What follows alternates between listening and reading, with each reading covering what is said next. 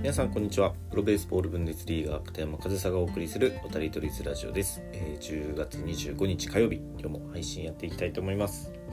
えー、最近急に寒くなってきましたね。なんかもう冬に片足突っ込んだような気候になってきたんじゃないかなと。僕がいる福岡、まあ、九州の方はね先週まではだいぶ暖かかったんですけど、まあ、今週に入ってかなり冷え込んできたなという感じで、まあ、他の地域もねそうやってだんだんと気温が下がってきていると思うんですけどまあこうやってね季節が移り変わって秋から冬へとなってきた時に、えー、野球だと、ま、オフシーズンと言われますよね、まあ、日本の野球もね日本シリーズが終わればもうオフシーズンに入っていくんですけどそういえば僕そのドイツのオフシーズンについてあまり話したことなかったかなと思って今日はドイツのオフシーズンについてお話ししていきたいなというふうに思います。で、まあ、ドイツ野球のオフシーズンっていうのはまあ、大きく分けて大人のオフシーズンと子供のオフシーズンがあって、まあ、それはちょっと分けてお話ししないといけないかなということで、今日はね、大人の方のオフシーズンについてシェアしていきたいなというふうに思っています。で、まあ、これもね、僕がそのケルン・カージナスっていう僕が所属しているチームの話がメインになるので、その全てのドイツ野球に共通すると言えるわけではないんですけど、まあ、参考までにね、聞いていただければ、まあ、日本とはかなり違ったオフシーズンの過ごし方なんでね、まあ、野球の豆知識くらいにはなるかなと。で、まあ、すごく簡単に説明すると、えー、外では練習をしません、オフシーズンは。外では練習せず、えー、体育館でオフシーズンは練習をします。で、どういった練習をするかというと、まあ、ノックを打ってゴロを取ったり、ネットを張ってケージを作ってバッティング練習をしたりっていう練習ですね。だから、どっちかというとそのチームプレーの練習というよりかはもうその個人のスキルアップの練習っていうのが主に行われます。で、まあ、あとはそのトレーニングメニューっていうのもチームでね、トレーナーを、ま雇ってというか、トレーナーにお願いして、そういったトレーニングメニューとかも、まあ、やってるので、まあ、体育館でできることっていう感じですかね。で、この体育館っていうのが、体育館なんですよ。あの、野球の室内練習場ね、あの人工芝でとかそういった施設じゃなくてあのこれは僕たちケルン・カージナルスの話なんですけどケルン・カージナルスの本拠地サークルットスタジアムってあるんですけどサークルットスタジアムと道路を挟んだ向かいにケルンスポーツ大学があるんですよね。で、ケルンスポーツ大学の、まあ、体育館を使わせてもらうことができていて、そこで、えー、公式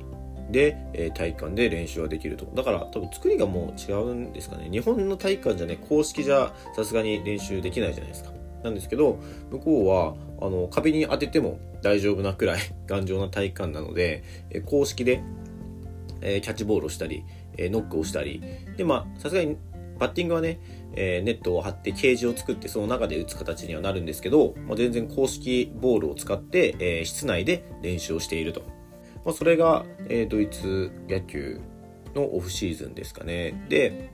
本当に外では練習しません。まあ、暗くなるのも早いし、寒いし、まあ、室内でできるっていうのもあるので、だから僕大体、10月とか9月とかにえー、帰国するんですけど帰国して次行くのが、まあ、3月の頭とかなんですけど僕その期間あのドイツのグラウンドじゃ練習しないじゃないですか。だってドイツにいないから。なんですけどドイツにいるチームメイトもその期間はそのグラウンドに行くことないんですよ。だから3月の頭とかまず初めはあのグラウンドの整備から始めますね。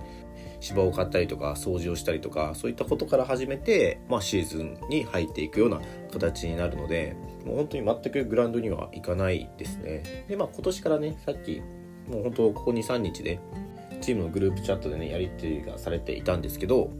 まあ、去年一昨年か一昨年からサブグラウンドができてそのサブグラウンドではその走るねトレーニングとかはするっていう風なことをグループチャットで流れてきていたので、まあ、そういった、あの走るトレーニングとかは外ではやるかもしれないんですけど基本的に野球の練習は外ですることはないですね。で大体まあ週2くらい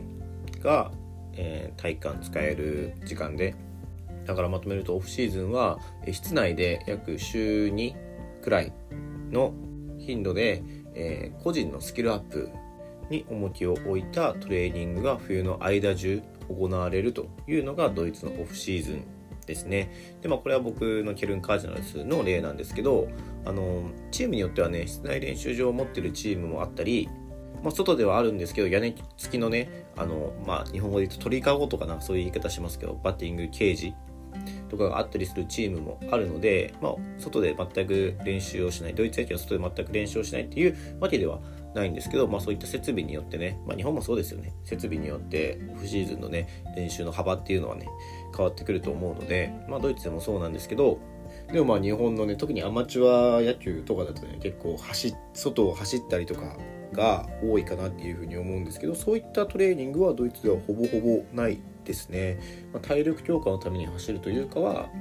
足が速くなったり動きをね俊敏させるための、まあ、走るトレーニングとかは組まれてるようなんですけどチームとして外で練習することはないし、まあ、あとそのねウェイトトレーニングとかは結構個人でね、まあ、ジムとかに行ってる選手がほとんどなので、まあ、オフシーズンの過ごし方っていうのは、まあ、そのチーム力向上というよりかはその個人のスキルアップの時間っていう風な捉え方の方が、まあ、ドイツ野球としてはねしっくりくるんじゃないかなとという感じですかね。で僕自身ねその場にいるわけじゃないのでねまあ選手たちとやり取りをしながらみたいな感じで、まあ、練習を見てるわけじゃないのでね実際にどういうことが行われるってるのかっていうのはね100%分かってるわけじゃないんですけどまああのオンシーズンでも同じその体育館を使って練習する機会とかはねその雨とかだったりあったりするのでまあその中で行われてること自体は分かってるんですよだから冬の間冬のモチベーションでどういう風にやってるかっていうのは正直その場にいないから分からないところではあるんですけど、まあ、ドイツのトップリーグの一つのチームの冬の、えー、オフシーズンのトレーニングについてシェアしてみました。少しでもね、興味を持っていただけたら嬉しいなというふうに思います。はい、ということで今日も最後までお聴きいただきありがとうございました。片山和也でした。